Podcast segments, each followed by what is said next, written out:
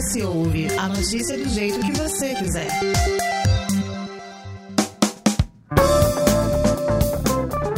26 meses depois que a Covid chegou e mudou tudo que era tido como normal e se tornou um assunto diário na rotina de todos, e também depois de 469 milhões de doses de vacinas aplicadas contra a própria Covid, parte delas inclusive aqui no Espírito Santo, quase 8 milhões, uma nova onda da pandemia nos primeiros meses de 2022, vivemos agora uma fase de recuperação e revisão de medidas sem exigência de máscaras, passaporte de vacina e máximo de público em espaços e eventos. Outra medida que marca essa nova fase é o encerramento da emergência de saúde pública de interesse nacional, que reconhecia a gravidade da pandemia e dava base para políticas e medidas de autoridades de saúde nos níveis federal, estadual e municipal. O fim da emergência terá um prazo de transição de 30 dias para a adequação dos governos, passando a valer oficialmente em 22 de maio de 2022. Essa, por sua vez, é vista como uma medida que vai na contramão da recomendação da OMS, a Organização Mundial da Saúde, que reforça o status de emergência internacional. Para falar sobre os próximos passos e para onde vamos, tendo em vista essa série de medidas, o ES Ouve dessa semana conversa mais uma vez com o secretário de Estado da Saúde, Nécio Fernandes. Nesse episódio, além da presença do já conhecido aqui no podcast o Matheus Passos, a conversa também será conduzida pelo jornalista Luiz Ximenes. O papo também estará disponível no formato de vídeo lá no Facebook do ES Hoje. Aproveite a conversa.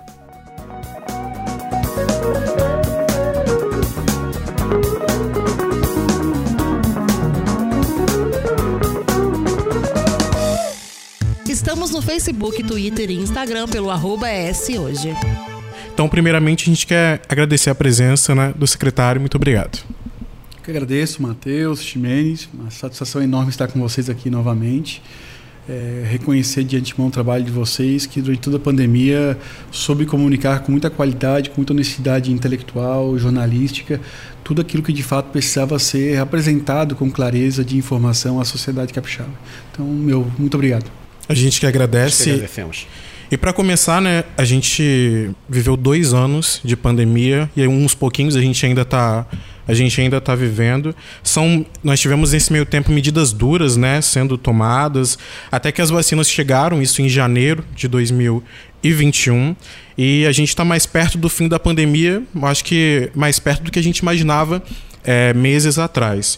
Hoje, enfim, a gente está saindo de uma fase mais crítica, algumas medidas começaram né, a caminhar para trás, o uso de máscaras já não é mais exigido, o passaporte da vacina tão polêmico também não é mais exigido, é, aquela limitação de espaços também a gente não está vendo mais, está tá algo bem mais bem mais livre do que a gente imaginava. Então, é, eu queria começar te perguntando, secretário, a gente está perto do fim mesmo? É, a gente faz bem em afirmar isso? Não faz bem. E nós não estamos perto do fim nós estamos é, mais distantes do começo, mas nós estamos perto de alcançar uma situação de controle prolongado do comportamento de desastre epidemiológico da pandemia. No entanto, o fim da pandemia, a própria OMS tem dito que pode é, se prolongar até 2025.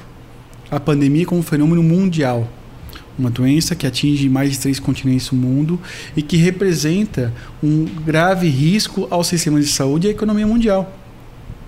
Nós temos ainda países que não alcançaram 10% da sua população vacinada. Nós temos já as próprias indústrias, as farmacêuticas que produziram as, as vacinas, reconhecendo que após seis meses da aplicação da última dose, a eficácia delas cai de maneira muito significativa para casos leves e internações. Os Estados Unidos já estão aplicando a quarta dose da Pfizer e quem recebeu três doses de Pfizer na população acima de 50 anos. Israel no mesmo movimento. Ah, nós temos um debate neste momento acontecendo no, no Brasil sobre qual vai ser o, o, esquema de vacinação adotado no país de maneira permanente. E aí preciso é, deixar claro que o fim da pandemia ele não pode ser uma narrativa que confunda é, o, o, o principal conceito que a população tem que ter sobre a vacinação. Quando a gente fala de uma doença infecto-contagiosa imunoprevenível, que já tem vacina disponível, que reduz o risco de infecção, mas principalmente internação e de óbito, nós estamos falando de, de uma ferramenta de, de combate a essa doença que ela pode ser utilizada como a gente utilizou nesses dois anos. Ela, a vacina nesses dois anos ela foi utilizada como um instrumento de mitigação do efeito da grande onda. Tinha a segunda onda, a terceira onda, teve a quarta onda, e aí todo mundo corria para vacinar porque morriam milhares de pessoas todas as semanas. Só que a criação da vacina, o, o papel principal dela, a competência dela é prevenir, não é mitigar. E nós vinculamos a percepção de risco da população a cenários com muitos óbitos e muitas internações. Então, agora, por exemplo, nós temos um cenário de um controle é, muito interessante, mais de 30 dias sem óbitos em diversos municípios grandes aqui no Espírito Santo, é, semanas inteiras sem registrar nenhum óbito aqui no nosso estado. É, nós temos uma situação de a percepção de risco das pessoas e a, o convencimento delas a aderir a um plano de imunização atualizado de acordo com aquilo que ela já está apta, está fragilizado.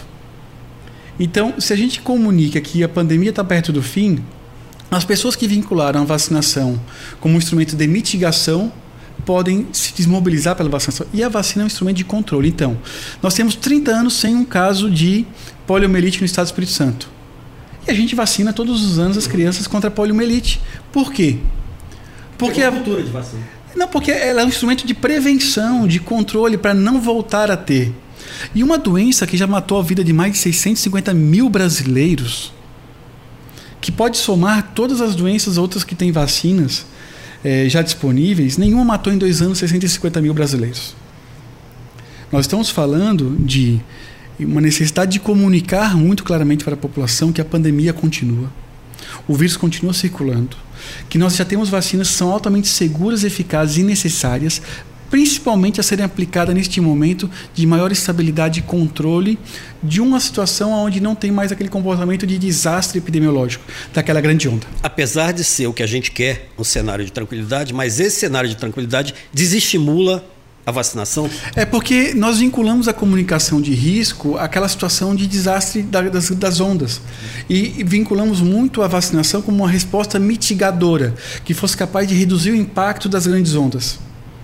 E nós precisamos repaginar esses conceitos e a comunicação com a população, deixando claro que, se nós não tivermos nenhum óbito em seis meses, de, de Covid-19 no Estado do Espírito Santo, mesmo assim no ano que vem é importante vacinar toda a população de novo e que o sistema de saúde precisa debater isso de maneira muito franca e clara, porque nós não podemos tornar a população suscetível, vulnerável, a que em qualquer outro momento da história desse planeta aconteça uma nova, é, um novo comportamento de, de desastre epidemiológico no Espírito Santo e no Brasil. Então, por isso, nós precisamos entender que vacina é prevenção para que não aconteça. Então, se não está acontecendo, eu preciso continuar vacinando para que continue não acontecendo. Ainda mais sabendo do desfecho da vacinação. Aí eu queria fazer um contraponto. É, o senhor está colocando exatamente essa situação que a gente precisa manter é, é, é esses cuidados, esse, esse regramento, enfim. É, o Espírito Santo e a maioria do, do, dos estados do Brasil, ontem eu até estava observando na televisão, que se não me engano, no Rio Grande do Sul, que parece que ainda está se usando máscara com mais intensidade. Aqui a situação está bem, tá bem mais liberada. Diante disso, a, as medidas de flexibilização foram, foram em boa hora? Ou, ou, foram tomadas em boa hora? Ou, como é que o senhor avalia essa situação? Nós tomamos decisões nos momentos que a gente considerou que os elementos de segurança para que elas fossem tomadas estavam colocados. Uhum. Nós fomos um dos últimos estados do Brasil a levantar medidas. Nós, se não me engano, depois pensando somente a Paraíba ficou como último estado. E nós de fato temos uma cobertura vacinal que ela é muito satisfatória e tem um desempenho de vida real que já está colocado. A consolidação da queda de casos, internações e óbitos ela é inegável. Uhum. E ela caminha a melhorar ainda mais na medida que eu consiga alcançar aqueles que ainda não foram vacinados e que estão com o esquema de vacinação atrasado. Então, eu tendo 60 casos por dia numa população de 4 milhões de habitantes. É um nível aceitável. Eu tendo, se eu considerar que eu tenho uma subnotificação de 10 vezes, que na verdade são 600 pessoas, circulando no meio de 4 milhões de pessoas, o risco relativo de alguém estar exposto a alguém com Covid, ele é o quê? reduzido, ele é menor porque existe um controle da circulação do vírus no seio da sociedade. Então, a decisão de retirar com uma medida obrigatória, compulsória, geral e inespecífica a todos o uso das máscaras foi tomada no momento seguro pelo governo do Estado do Espírito Santo e era uma medida vinculada à matriz de risco que é um instrumento de gestão de desastres, nesse caso um desastre epidemiológico, que ela classificava o município em que? Em risco muito baixo, baixo, moderado, alto, extremo, permitindo uma facilidade de comunicação do comportamento da doença em cada município a cada momento de evolução da pandemia. Essa matriz de risco, que tinha para cada classificação um conjunto de medidas qualificadas, nós deixamos de utilizá-la porque já reconhecemos que não temos mais o risco neste próximo momento de ter uma grande nova onda imediata no Estado do Espírito Santo. Aí trazendo um contraponto em relação a isso, a gente falou de vacinação há pouco, a gente sabe que a vacina da Covid deve ser uma vacina rotineira, né, todos os anos. Então as pessoas come começaram a reclamar, né, é, as pessoas passaram a parar de reclamar em relação a ficar muito tempo em casa, das medidas de isolamento e de restrição, a começaram a reclamar da quantidade de vacinas que estavam começando de reforço. A gente está chegando na quarta dose, não sei como que vai ser isso a partir de agora. É, isso, muitas pessoas acabam não concluindo o esquema vacinal a partir das doses de reforço. Né? Eu conheço muitas pessoas próximas, inclusive, que não, que não né, conclu foram concluindo, não foram atualizando o esquema vacinal. Isso, junto com essas medidas, né, sem máscara, sem distanciamento, etc., não pode ser um fator que pode agravar é, a situação, não agravar como antes, né, como cenários anteriores, mas pode trazer, por exemplo, ter um repique na curva de, de casos ou na curva de mortes, ou as vacinas não, não atendem a, a ajudar que isso não aconteça. Então, nós consideramos que o cenário do segundo semestre ele é um cenário de risco caso nos próximos 120 dias o Brasil inteiro não retome um ritmo suficiente de vacinação capaz de alcançar 90% de cobertura da população total com esquema atualizado. Se nós não tivermos nos próximos 120 dias um plano nacional de vacinação que atualize o esquema da população brasileira e, ao, e enfrente o desafio da vacinação de idades pediátricas, nós podemos correr um risco de surpreender aqueles que estão subestimando o tema pandemia em pleno processo eleitoral. Nós podemos ter em pleno processo eleitoral um processo eleitoral com máscaras e muitos testes. Porque a distância que nós teremos entre setembro, outubro e novembro, dos primeiros três meses do ano, onde teve a grande ofensiva da Omicron e um grande ritmo de vacinação, já vai estar bem é, distante, configurando um número muito grande de suscetíveis na sociedade. A variante BA2, que é uma subvariante da, da Omicron, ela já tem 70% de predominância nos resultados de investigação de biologia molecular no Sudeste com os dados de 15 dias atrás. E ela é mais. E é, ela é mais agressiva. Ela é a variante silenciosa. Menos sintomas, mais cabo vacinal, mais transmissível. E mais agressiva ou, ou não?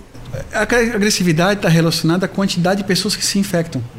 Porque se eu tenho 100 pessoas que infectam e 1% é, vai para hospitalização e 0,1% vai para óbito, é um percentual. Agora, se eu tenho 10 mil que infectam e 0,5% vai para hospitalização e óbito.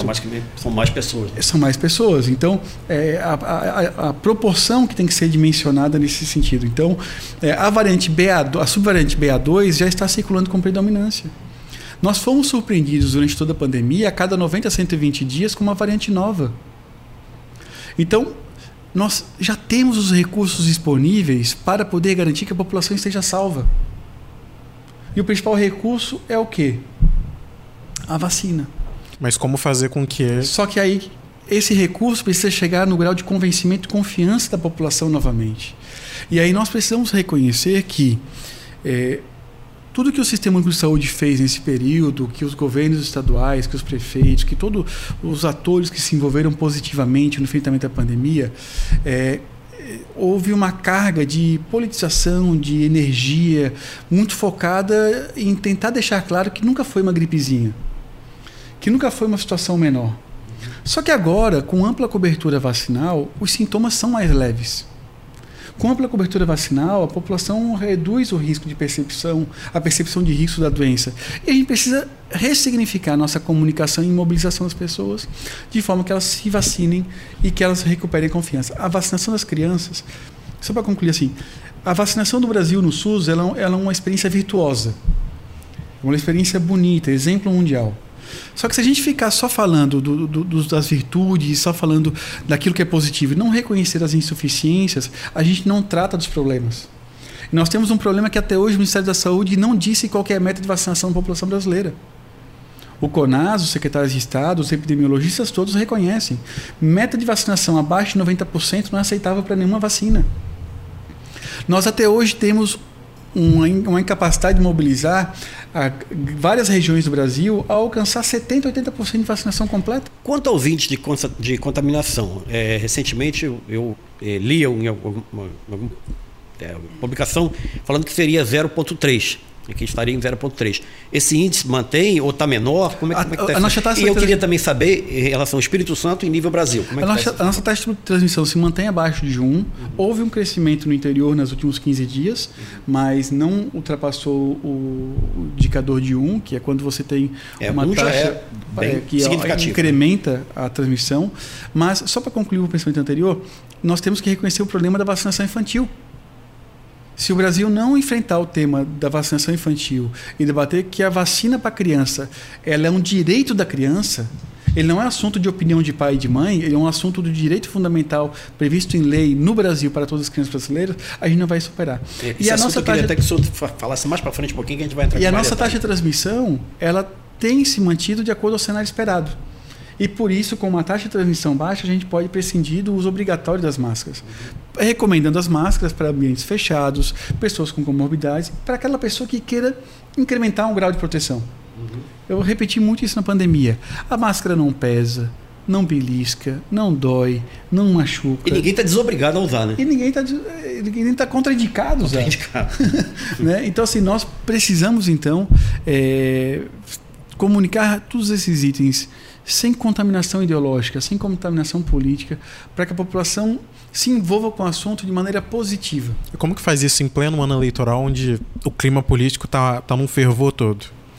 Eu acho que em algum... E ainda, e só acrescentando, né, desculpa interromper o senhor, e como fazer esse processo de comunicação, ainda mais em um ano que pode haver uma transição de governo. Isso não prejudica né, a população em si, tendo em vista que o governo atual pode não ser reeleito e etc. Então, pode haver uma, uma, um, um, fator prejudicial no ano que vem quanto a isso? Eu sou presidente do Conselho Nacional de Secretários de Estado da Saúde. Nós trabalhamos com todos os cenários possíveis. Nós trabalhamos com o cenário de que o Bolsonaro pode ser reeleito. A gente trabalha com o cenário de que Lula pode ser eleito, Ciro Gomes. A gente trabalha com todos os cenários. Uhum. E como secretários de Estado, nós estamos tratando de construir com o Ministério da Saúde uma carteira de entendimentos mínimo em relação ao tema da vacinação e aquilo que a gente chama do plano de retomada de saída do estado de emergência. E um dos componentes desse plano de retomada tem que ser um plano de comunicação de risco, um plano de é, transparência com a sociedade de informações precisas, seguras, que consiga mobilizá-las pela vacinação.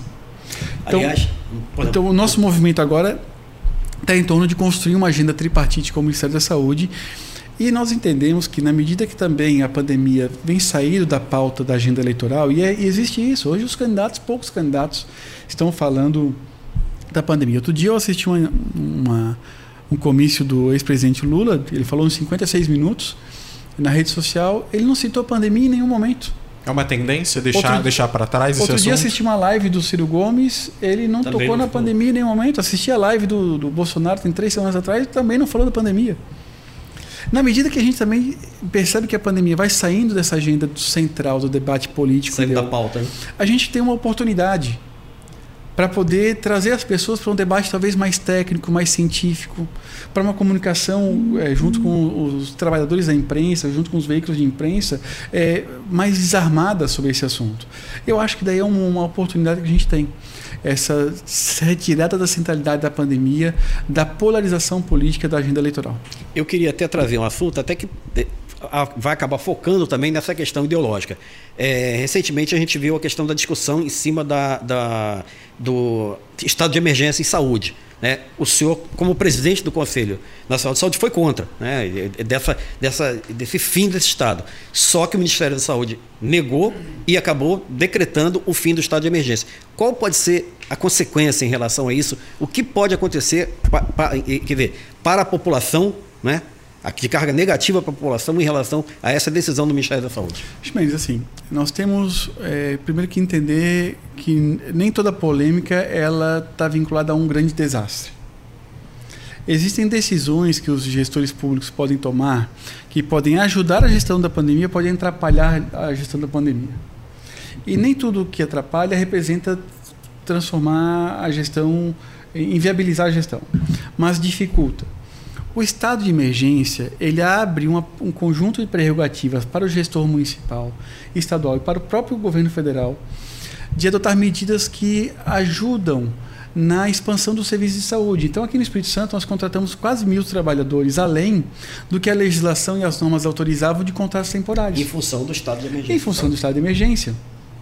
Só que o Estado tem um estado de emergência próprio decretado. Só que se o governo federal tira o estado de emergência federal, eu coloco a decisão do Estado numa polêmica política. Uhum. Ah, não, mas o governo federal já tirou o estado de emergência, por que, que os governadores e prefeitos querem continuar? Aí volta aquela polêmica de guerra de governador e prefeito. Guerra de governador e prefeito. Então, se o governo federal, o Ministério da Saúde, tem a função de coordenação nacional do sistema de saúde, as decisões que ele toma devem servir para quê? Dar maior segurança jurídica, coesão administrativa, maior é, alcance das medidas que estão sendo adotadas no enfrentamento da pandemia. Como nós temos um ano eleitoral, as casas legislativas dos, dos estados todas estão na agenda eleitoral. Se eu colocar hoje, do, do dia para a noite, uma pauta na Assembleia Legislativa do Espírito Santo para aumentar a quantidade de contratos que a CESA pode ter, só a instrução processual e desse processo dentro do governo, entre Procuradoria, Comitê de Contratação de Recursos Humanos, Secretaria ah, na CEGE, é, ouvir órgãos de só controle... Só a parte burocrática vai longe. Né? É muito mais do que 30 dias. E só vai ficar provavelmente para o próximo ano, né? E, e possivelmente esse tipo de agenda vai ficar para o próximo ano, para uma próxima legislatura. Então, a decisão nossa é de manter o estado de emergência no Estado e subsidiar a decisão de não fechar serviço. E a decisão do Ministério, o que ela faz? Ela, quando ela não ouve os estados e municípios que fizeram a enfrentação da opera, o enfrentamento da operação da pandemia durante esses dois anos e fragiliza uma decisão nossa, um contexto jurídico administrativo, não ajuda. Então, nós tivemos um debate sobre o o, o, fim do estado de emergência limitado àquilo que o Planalto, que a Casa Civil do governo federal encomendou, que era em 30 dias encerrar e deu. Uhum. Nós não vamos ter em 30 dias, nacionalmente, o melhor comportamento de internações e óbitos é, alcançado pela vacinação nós poderíamos ter mais 90 dias para ver até onde ia consolidar o mínimo e poder, por exemplo, achar um indicador de controle. O ideal seriam 90 dias né, de transição 90, ou mais? 120 dias para poder, pelo menos, esperar que a, que a gente reconhecesse o comportamento real de redução de internações e óbitos da vacinação. E saber se a decisão é correta ou não. Não só isso, mas pra, eu preciso achar um indicador de controle. A partir de quantos casos, internações e óbitos por semana epidemiológica, eu vou considerar que a gente entra num momento de alerta. A partir de quantos casos de internações de óbitos por semana eu vou considerar que a gente entra no momento de emergência de novo? Uhum. Esse indicador, para ser construído e identificado, eu preciso estimar qual que é o melhor resultado de desempenho que eu posso alcançar em termos de casos de internações de óbitos com a vacinação. É. E eu tenho muita gente para vacinar ainda em 90 dias. Então, para que a pressa? Se é uma pandemia que não acabou, se nós temos recursos para enfrentar, se temos tempo, não existe ninguém, nenhum organismo internacional, nenhum exército, ninguém obrigando a gente a tomar uma decisão, uma decisão de, um, de, um, assunto que já tirou a vida de mais de 650 mil brasileiros. E é um tema até que está sendo da pauta pública, como a gente estava falando, né? mas não sendo da pauta pública no sentido de é, desmerecer tudo que nós enfrentamos e o que tem por vir ainda. Né? Só que tem um assunto que, infelizmente, foi uma regra durante toda, toda a decisão da pandemia foi polêmica todo e qualquer assunto. Esse assunto do estado de emergência estudo, é um assunto extremamente técnico. Não dá para explicar para a população que só em 2000, um levantamento do CONAS junto com a USP identificou que entre 2021 e 2022 são mais de 5.200 normas publicadas nos estados vinculadas ao estado de emergência. Como que eu vou explicar é, e dividir essas 5.200 normas e, lá, em 15 grandes grupos e, e explicar isso para a população inteira num grau de detalhamento mínimo capaz da população. Esse é um assunto da administração. Não há Esse, como a população entender. É, não há. Só que daí cria-se uma polêmica em torno do fim do estado de emergência, da narrativa do fim da pandemia. E aí essa narrativa, ela pode fazer com que eu cometer o erro que eu comentei mais cedo, de num fanismo de reconhecer o êxito da vacinação, não identificar insuficiências e não tratar as insuficiências e não projetar quais são os cenários possíveis para o segundo semestre e que decisões eu tomo hoje que vão permitir que no segundo semestre os cenários piores sejam evitados.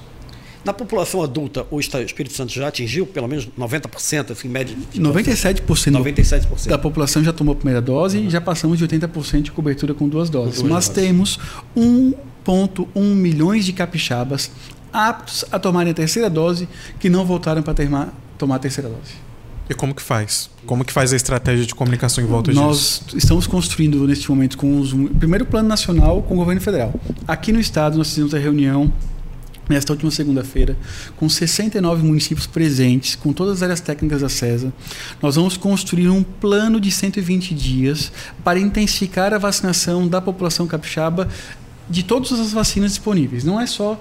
Porque no plano de retomada, a gente tem que fazer uma vigilância integrada de todas as doenças respiratórias. Que não é só Covid tem outras doenças também, mas também é Covid. Não é só vacina da Covid, mas também é vacina da Covid. Então, nesse plano que a gente quer apresentar ele no início do mês de maio, para ter uma agenda mobilizadora dos capixabas em torno da vacinação. Existe uma meta? Vai ter meta. Né? A meta já está estabelecida, 90% de cobertura do esquema que a população está apta. Isso não é, é negociável. Nós precisamos alcançar 90% da população com três doses. Precisamos alcançar 90% das crianças com duas doses, dos adolescentes com duas doses. Existe um grupo que resiste mais a tomar essa terceira dose ou o nosso Instituto Capixaba de Ensino, Pesquisa e Inovação vai estar estruturando uma pesquisa que vai tratar de identificar, uma pesquisa qualitativa e quantitativa, qual que é o perfil da hesitação vacinal no Espírito Santo. Nós queremos saber por que 97% dos adultos já tomaram a primeira dose e só 49% das crianças tomaram a primeira dose. Entre esses 97% dos adultos, com certeza está 99% dos pais dessas crianças que não foram vacinadas. E que não levaram as crianças para E que não levaram as crianças. Então, o que, que elementos existem na, né, e que mobilizaram esses pais a se vacinarem e não se vacinarem seus filhos? Nós já temos alguns elementos que a priori nós levantamos, algumas hipóteses sobre esse assunto, mas a gente quer estruturar isso dentro de uma pesquisa que deve ser feita num tempo muito rápido. Quais seriam essas hipóteses? A gente poderia citar uma, duas, pelo menos, só para Sem dúvida alguma. Claro. Sem dúvida alguma, a grande campanha de fake news, a, o movimento anti-vacina, é, essa, esse cotidiano em que as redes sociais têm na vida das pessoas, ele é muito intenso. A desinformação. A desinformação. Então, o que acontece? É, o médico tem contato com um paciente quantas vezes por ano? Provavelmente numa camada da população mais, mais baixa que poucas. Duas vezes por ano, é. três vezes por ano. Vamos considerar a pessoa que de tem seis doença seis meses, né? Seis, seis, uma vez por ano. É, o agente comunitário de saúde deve ir na casa de cada pessoa pelo menos uma vez por mês. Só que quantas vezes por dia as redes sociais as fake news chegam no celular ah, de cada ah. pessoa? É de hora, minuto, minuto. A fake news chega antes que a vacina, a fake news chega antes que o médico, que a gente comunitário de saúde. As nossas metodologias de comunicação, mobilização e convencimento, elas é, não estão é, instrumentalizadas nessa nova era tecnológica, com uma capacidade de domínio do, domínio de Big Data, domínio do perfil de, é, da população, é, com uma incorporação de tecnologias de informação e comunicação que consiga competir com essa indústria de desinformação. Por isso, é, no Espírito Santo, eu acho que a gente conseguiu, ao longo da pandemia, se destacar com indicadores de vacinação melhores que outros estados do Brasil.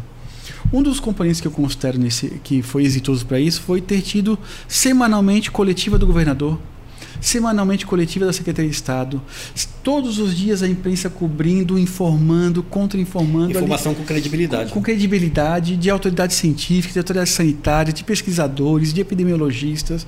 É, esse consórcio que a gente construiu talvez no Espírito Santo tenha sido um dos, um dos principais fatores que permitiu ao nosso estado ter um, um, um, percentual de cobertura vacinal melhor que outros lugares. No entanto, temos desafios gigantescos a serem superados, especialmente no tema da vacinação infantil. Secretário, nesse cenário, testagem é muito importante? É fundamental. Este foi um assunto da reunião com os secretários municipais e da CESA. Nós temos poucos casos. Então, se esses poucos casos eu testo e isolo, eu contribuo para romper a cadeia de transmissão. Eu contribuo para aquele cenário de controle Então, nós temos no Estado do Espírito Santo testes, que, de, testes rápidos de antígeno para que, que no mesmo teste faz influenza A, influenza B e Covid. Só que as UPAs e PAs, os médicos não estão fazendo teste, os serviços não estão fazendo todas as crianças que espiam. Voltou aquela discussão, não, isso não é Covid, isso é outra coisa. Se testasse. A testagem ela tem que ser universal, porque está instituído no SUS que a notificação é compulsória para síndromes gripais. E síndrome gripal é espirrou e não precisa febre. Nós tiramos a febre do requisito de síndrome gripal. Então, nós sabemos durante a pandemia que a Covid não deu em algumas pessoas quadros de gastroenterite, de diarreia.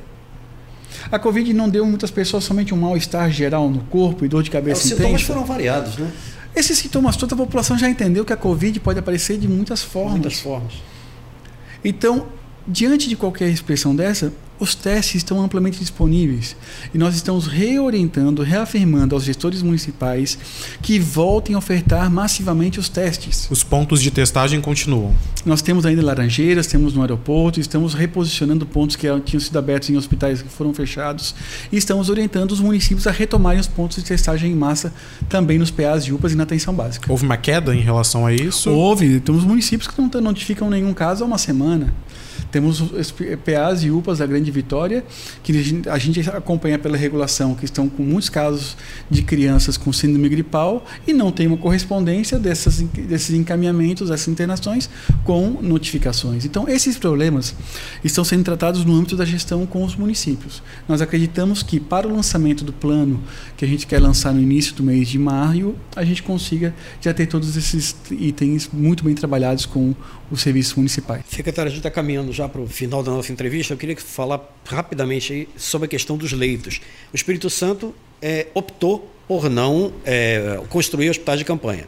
É, optou por fazer, é, fez a opção por é, equipar leitos, fez parcerias com unidades, é, instituições filantrópicas, enfim. Qual o legado que fica para a população? E a minha pergunta, ela vai diretamente na, na, na, no, no, ponto de existe muita, muita queixa da população em relação à demora do atendimento, enfim, atendimento mais demorado. É, esses leitos que hoje vão ficar disponibilizados com o fim da pandemia, ou pelo menos com um cenário mais tranquilo, como é que fica a população é, nesse legado que, a que o Estado construiu em relação à pandemia? Eu tenho repetido que o, o legado da pandemia é um legado desastroso.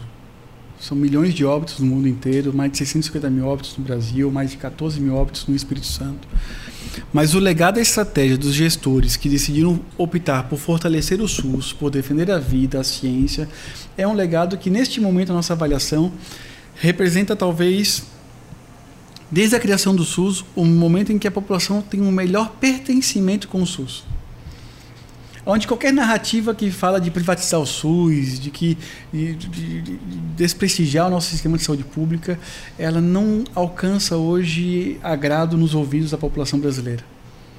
Desde o campo político da esquerda, do centro à direita, o SUS voltou a ser uma agenda comum, civilizatória do nosso projeto de Valorizada. país.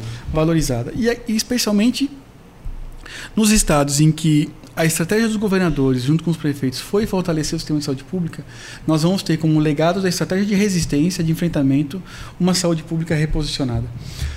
Em 2018, quando um paciente entrava na tela da regulação aguardando o leito, demorava em média 38 horas para aquele leito ser regulado. Hoje, 14 horas. Nós modernizamos a regulação do Estado, ampliamos a oferta de leitos, modernizamos o, o modelo de cuidado nos hospitais, implantamos um, uma especialidade médica nova que é medicina hospitalar, criamos os núcleos de regulação, escritório de gestão de alta, vamos dar um salto agora criando grandes, várias equipes de atenção domiciliar de alta complexidade, hospitais de transição, nós duplicamos a quantidade de leitos de UTIs que tínhamos no Estado do Espírito Santo. Modificamos agora a forma de comprar serviço da rede filantrópica, orientado por desempenho, orientado por resultados. Então, nós estamos numa agenda muito transformadora do SUS. E eu não tenho dúvida nenhuma que no segundo semestre, nos próximos anos, a população capixaba vai cada vez mais defender e usar o SUS. Eu tenho um desafio pessoal, que é convencer a classe média a usar o SUS. É convencer um SUS que seja uma opção da população. Vai arrumar, vai arrumar, uma briga né, com o pessoal Não, de plano de o, saúde. O, né? SUS pode ser, o SUS tem que ser uma opção da população. Não tem que ser um sistema do pobre e o rico usa o plano de saúde. Eu preciso ter um sistema de saúde que ele tenha qualidade, acesso universal, ele garanta a integralidade, que e tudo que atenda aquilo a que eu todos, preciso, né? Independente de classe social. Independente de classe social. Entendeu? E que a classe média que quiser, não, eu quero ter um plano de saúde porque no plano de saúde me oferece um serviço de saúde quando eu quero. Ah, tudo bem, se é quando tu quer, compra um serviço. A, a legislação brasileira, a Constituição autoriza a medicina privada no Brasil. Então você vai lá e compra o seu plano de saúde. Mas se você quiser concordar com as diretrizes e princípios do SUS, com a forma como o SUS oferece o serviço, e isso for garantidor de acesso universal e integralidade, eu quero que a classe média possa optar por não ter plano de saúde. Na verdade, essa situação, de certa forma, ela já está meio que acontecendo forçada, né? Porque em função da, da, da, da, condição econômica da maioria das pessoas, muita gente hoje já está abrindo mão do plano de saúde, mas não é porque quer, não. É porque é obrigado e, e, e, e indo para o SUS. Eu considero que nos próximos quatro anos, o futuro da rede privada cada vez mais será participar de maneira complementar ao sistema de saúde pública do país cada vez mais é possível que se torne insustentável o modelo da saúde suplementar da saúde privada. E que a gente caminhe para ter um sistema de saúde que tenha um melhor desempenho na sua organização, na sua qualidade de entrega e que esses setores privados participem mais de maneira complementar à saúde pública do que com a atividade exclusiva privada deles, que não vai morrer que não vai deixar de existir. Mas eu acredito sim que a gente vai ter uma participação maior da saúde pública na vida da população. Só para finalizar, eu queria que o senhor falasse rapidamente essa questão da China. A, a, nós estamos observando na China um aumento progressivo de casos de Covid. A que o senhor atribui essa situação? A opção acertada que o governo chinês adotou. O governo do chinês adotou ter uma política chamada Covid zero e vacinar toda a população deles. E na China, quando tem 15 casos, é muito tem já, né? 30 casos, eles fecham um bairro inteiro, testam centenas de milhares de pessoas. No entanto, eles não contabilizam nem 1% dos óbitos que o Brasil teve. Que tem sete vezes menos a população, talvez, eu acho que é sete vezes menos a população é, da, da China. A taxa de mortalidade deles é 1,4 bilhões, nós temos 214 milhões. Né? É, a taxa de mortalidade é minúscula, então o governo chinês protegeu, colocou a vida na frente de tudo e é um, país, um dos países do mundo que melhor recuperou a economia. Então, na verdade, os casos estão aparecendo porque estão sendo identificados. E estão sendo identificados, mas não é só isso. A China decidiu vacinar toda a população e como a resposta somente com a vacinação ela, ela é diferente da resposta vacinação mais a doença, mais exposição, então, a China precisa, neste momento, atualizar a estratégia de vacinação, dando novas doses de reforço a toda a população chinesa e a, é, talvez ajustar esquemas homólogos, heterólogos, que mas são opções do governo deles. Só que é um país que decidiu proteger a vida e conciliar a economia. Diferente do Brasil. No Brasil, foi colocado como opção do chefe da República de que o melhor seria imunidade de rebanho todo mundo se oferecer para o vírus, todo mundo se infectar de uma vez. Aí a gente tem aqui um, sem ter a intenção por parte dos gestores públicos e da comunidade científica, uma característica. Nós temos um mix de exposição grande à doença e exposição grande à vacina. O povo chinês tem só exposição à vacina. Só que isso é bom para eles, porque eles salvaram vidas. Uhum. Nos custou 650 mil vidas não ter tido uma estratégia de Covid zero no país que pudesse ter preservado a vida da população brasileira. Então, a China hoje precisa ser reconhecida como um case de sucesso no enfrentamento à pandemia. Precisa ser reconhecida como um, um, um país, uma experiência civilizatória que colocou a vida na frente de qualquer outra discussão. Eu fico pensando naquelas pessoas que a gente tentou tirar de todas as formas de Wuhan lá no começo da pandemia. É. é. Depois de alguns meses, talvez Wuhan fosse um dos melhores lugares do mundo para ter, é. para ficar protegido da pandemia. Os brasileiros que nós trouxemos de Wuhan para o Brasil, talvez com certeza todos pegaram Covid Pegaram no Brasil. COVID. É. então, é, é, preciso colocar talvez esse, é, é, esse tema nesses termos. Né? Então, são desafios que o governo chinês precisa enfrentar neste momento que está vivendo. E nós não sabemos se de fato pode ainda ter uma nova variante circulando ou algo parecido. Mas o fato concreto é que nós é, tivemos diversas experiências no mundo de enfrentamento à Covid Tivemos aquelas que subestimaram e expuseram suas populações ao risco. Tivemos aquelas que foram exitosas e conseguiram preservar suas populações. Tivemos alguns governos que foram intencionados, mas não tinham sistemas de saúde uhum. robustos e organizados. É, eu fico imaginando se a gente conseguiu vacinar tão rapidamente no Brasil, incorporar quatro vacinas com diversas plataformas ao sistema único de saúde. Se a gente tivesse tido desde o início da pandemia simplesmente um comando nacional que dissesse para todo o povo: use máscara e vacine.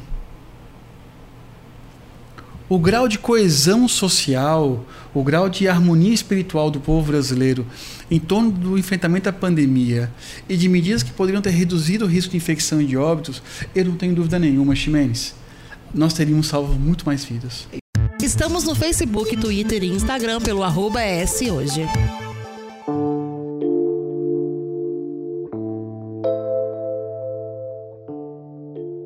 Secretário, são duas perguntas só para finalizar mesmo. A gente citou no meio do assunto do podcast questão de ano eleitoral, legado de pandemia.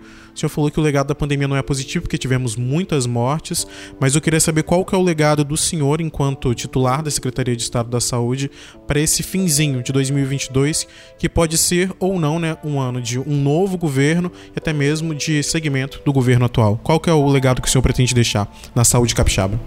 Nós vamos deixar um sistema de saúde capixaba onde em 2018 nós tínhamos a quinta pior cobertura de saúde da família do Brasil. Nós já alcançamos a quinta melhor cobertura de estratégia da saúde da família do país. Nós, em 2018, tínhamos bases do SAMU somente em 17 municípios capixabas. Neste dia 25 de maio, nós vamos ter base do SAMU implantada em 100% dos municípios do Espírito Santo. Nós tínhamos, em 2018, 630 leitos de UTIs para atender todas as condições de saúde no estado do Espírito Santo.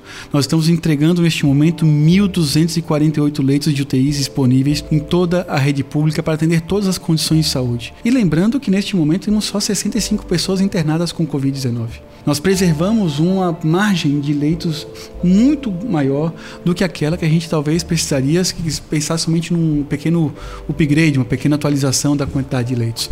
Nós temos a maior taxa de leitos de UTIs per capita da população brasileira neste momento disponível sob gestão do governo do estado. Nós temos uma reorganização da média complexidade ambulatorial com a incorporação da telemedicina, de uma metodologia de vinculação é, fixa do especialista a um número de equipes de saúde da família que está sendo implantada neste momento, que já iniciou no ano passado, que vai ter agora entre julho e setembro uma incorporação muito radical da telemedicina e que vai, sem dúvida nenhuma, contribuir para zerar as nossas filas de espera na média complexidade. Se a gente pudesse resumir, né, é avanço nosso sistema de saúde, o nosso sistema de vigilância em saúde do Estado do Espírito Santo, a vigilância em saúde do Estado do Espírito Santo antes era uma gerência na Subsecretaria de, de Estado de Controle e Avaliação. Hoje é uma Subsecretaria de Estado. O nosso LACEN hoje é um dos melhores LACENs do país, com dois equipamentos de fazer sequência, é, sequenciamento genético. Nós vamos entregar uma saúde pública para o povo capixaba repaginada enfrentando todos os desafios que, no que diz respeito à qualidade, à integralidade, ao tema da reabilitação, da saúde mental, a diversas agendas que a gente precisa enfrentar. Mas eu não tenho dúvida nenhuma que, sob a liderança do governador Casagrande, o Estado do Espírito Santo vai entregar uma saúde pública totalmente diferenciada. Nós, durante a pandemia, atendemos a classe média nos hospitais públicos. A rede privada colapsou durante a pandemia. E nós tivemos que atender pessoas com plano de saúde, pessoas que nem planos tinham, mas que usavam saúde privada, dentro de hospitais públicos. E essa experiência é uma experiência do nosso jeito capixaba de enfrentar a pandemia da Covid-19. E tendo em vista a pandemia, quais são as agendas prioritárias? Nós temos o tema da Covid longa, temos o tema pessoas que foram entubadas, internadas e que têm sequelas da própria internação prolongada. Temos o tema da quádrupla carga de doenças. Nós tínhamos três cargas de doenças anteriores no sistema de saúde: as doenças infecto-contagiosas conhecidas, as doenças crônicas não transmissíveis, as causas externas, que são os acidentes de trânsito, os assassinatos, os suicídios. E agora temos também a pandemia em cima. Dar conta dessa quádrupla carga de doenças é um grande desafio do sistema de saúde. Só que isso você não vai conseguir atender com o perfil, padrão de desempenho que nós tínhamos anteriormente. Por isso a gente decidiu no Estado do Espírito Santo incrementar o desempenho do sistema e fortalecer o sistema de saúde. Então, essa agenda da retomada, que precisa levar em consideração a centralidade do controle da pandemia. E para controlar a pandemia tem que ter esquema de vacinação atualizado toda a população, independente de onda. Independente de termos muitos óbitos, se nós tivermos seis meses sem óbitos no estado do Espírito Santo, nós precisamos entender que a população precisa atualizar a sua vacinação, porque a vacina foi feita para controlar, para prevenir, não somente para mitigar. Existe um padrão em relação a essas sequelas que a população tende a enfrentar mais depois de ter, ter o diagnóstico de Covid. Muito se fala perda de, de cabelo, em relação à reabilitação também, muita gente que ficou internado por muito tempo. Existe um, um padrão do que vem sendo observado no momento, do que mais acomete a população pós-Covid? Nós temos transtornos a, no campo da transtornos de ansiedade, de memória, queda de cabelo, fadiga crônica. É, existem algumas, alguns estudos que estão levantando a hipótese de que as doenças que têm as características da Covid-19 possam, inclusive, ter uma repercussão com é, algumas é, doenças senis precoces no futuro. Então, é, nós temos de fato uma situação que ela precisa também, assim como nós desenvolvemos rapidamente as vacinas e testes, a gente vai precisar desenvolver muitos estudos para poder concluir rapidamente quais são as reais repercussões da Covid-19 no mundo, no Brasil, no Espírito Santo, para que a gente se prepare para atender essas condições. E para encerrar, é, para onde que a gente vai, né? Nesse pós-Covid, nesse momento de retomada, de medidas mais flexíveis e até mesmo com o fim da emergência de saúde em Covid, com esse período transitório, né, para os estados e municípios irem se adaptando. Então, no âmbito estadual, o nosso caminho é tentar uma grande coesão com os gestores municipais, porque, não obstante termos agora uma eleição estadual, nós temos mais três anos praticamente de gestão municipal, dois anos e meio. Então, o ponto de maturidade que nós alcançamos até aqui de entregas de políticas públicas, ele encontra gestores municipais que têm mais dois anos de mandatos. Então, se a gente consegue, neste momento, alcançar um alto grau de convergência e transformar essas decisões, não em decisões somente do governo, mas decisões de Estado, a gente vai conseguir preservar essas conquistas. Porque o pior que pode acontecer é vir um governo é, no futuro e diga: não, é, isso é aumento de gasto público, não, as contas estão desequilibradas, não, a saúde tem que ser privada, existe um, uma perspectiva é, estatista da, da, das políticas públicas. E aí abordagens que queiram comprometer as conquistas e que possam ganhar um certo grau de visibilidade e que não sejam rechaçadas por um grande pacto social. Então, o nosso desafio aqui no Estado é construir esse pacto com a classe política, com todos os atores, com todos os campos ideológicos em torno da defesa do legado que foi construído. E a nível nacional, alcançar um grau de maturidade, de unidade administrativa mínima que permita a gente encerrar esse mandato do governo federal e caso o Bolsonaro seja reeleito, que a gente encontra um conjunto mínimo é, de unidade administrativa capaz de coexistir mais quatro anos. Matheus. É isso. Agradecer muito aqui ao secretário de nos receber aqui na secretaria, agradecer muito. É, dizer que nós ficamos felizes aqui com a entrevista, né, todos os esclarecimentos e desejar aí que a sua administração possa, final de administração, final de governo, possa ser realmente coberto de êxito e que o a população cada vez mais fique livre dessa, enfim, dessa doença. Nós temos um, acho que um, para concluir assim, é, que fazer um reconhecimento no Estado do Espírito Santo. A gente vive esse momento da pandemia é, com as instituições fortalecidas. O governador Renato Casagrande, desde o início da pandemia, nunca subestimou o risco real dela para a população capixaba, para a economia, para as instituições. Eu lembro do dia em que eu sentei no Palácio Anchieta junto com o governador, chefe de Defensoria Pública do Estado, chefe do Tribunal de Contas, chefe do Ministério Público, presidente do TJ, presidente da Sociedade Brasileira de Infectologia, para discutir os, os primeiros grandes temas da pandemia, ainda lá nos idos de março de 2020. De lá para cá, sob a liderança do governador Renato Casagrande, o Estado soube ter, a partir da República, expressão de solidariedade e de empatia. Nos incomodou a pandemia inteira contar óbitos, nos incomodava a pandemia inteira ter que inventar é, polêmicas intermináveis. E eu acho que a gente consegue olhar para trás agora ver que o Espírito Santo conseguiu, sob a liderança do Renato Casagrande, sob a liderança de todos o, o, o consórcio que eu tenho chamado dessa maneira, que se agrupou para enfrentar a pandemia, uma experiência positiva de enfrentamento à pandemia no país. Então eu agradeço o espaço de vocês, é, faço aqui novamente um reconhecimento a todos os trabalhadores da imprensa capixaba e aos veículos também. Muito obrigado. A você que esteve conosco, muito obrigado e até a próxima. É, e esse foi o ES Ouve, o podcast semanal do jornal ES Hoje, que vai ao todas as segundas-feiras lá no eshoje.com.br e também nos principais agregadores de podcast. O episódio de hoje teve a apresentação de Matheus Passos, Eduardo Couto e também o Luiz Ximenes, que teve lá com o nosso secretário. A produção e o texto de Luiz Ximenes e Matheus Passos, a edição de som foi de Eduardo Couto, a direção de jornalismo é da Daniele Coutinho. Lembrando que a live rola todas as sextas-feiras lá no nosso página no Facebook. Claro, dê aquele curtir lá no nosso Facebook sempre às 11 horas da manhã. Matheus, aquele abraço. Obrigado, Couto. Obrigado você, ouvinte. Obrigado também ao secretário que nos recebeu. Até semana que vem, gente.